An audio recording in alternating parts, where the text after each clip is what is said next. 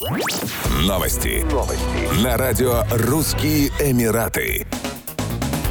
Дубайская полиция конфисковала более 400 велосипедов и электрических мопедов у нарушителей правил дорожного движения в районе Наив в рамках недавнего рейда.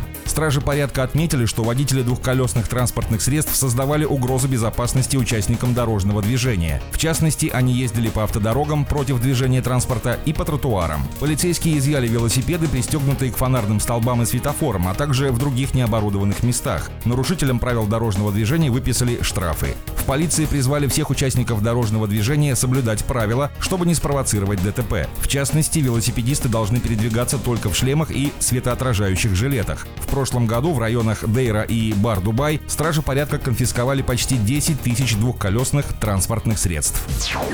Выставочный городок Экспо 2020 пройдет перепрофилирование и уже в сентябре 2022 года начнет принимать гостей на площадке под названием Экспо Сити. Концепция городка будет посвящена принципам устойчивого развития и инноваций. Городок будет обслуживать школьные группы, юных исследователей будут ждать образовательные и развлекательные мероприятия, а также полезные семинары, эксклюзивные мастер-классы и специальные программы. Павильоны устойчивости и мобильности откроют свои двери для публики в начале сентября. Вслед за ними гостей начнут принимать павильон «Видение», женский павильон, смотровая башня «Небесный сад» и знаменитый фонтан с эффектом антигравитации. Позже новой достопримечательностью городка станет музей «Экспо-2020», посвященный истории всемирных выставок. Как стало известно ранее, Экспо-Сити будет полностью пешеходным районом, свободным от транспорта. Арендаторы и гости района смогут передвигаться на гольф-картах, самокатах и велосипедах, что поддержит стратегию устойчивого развития Эмирата.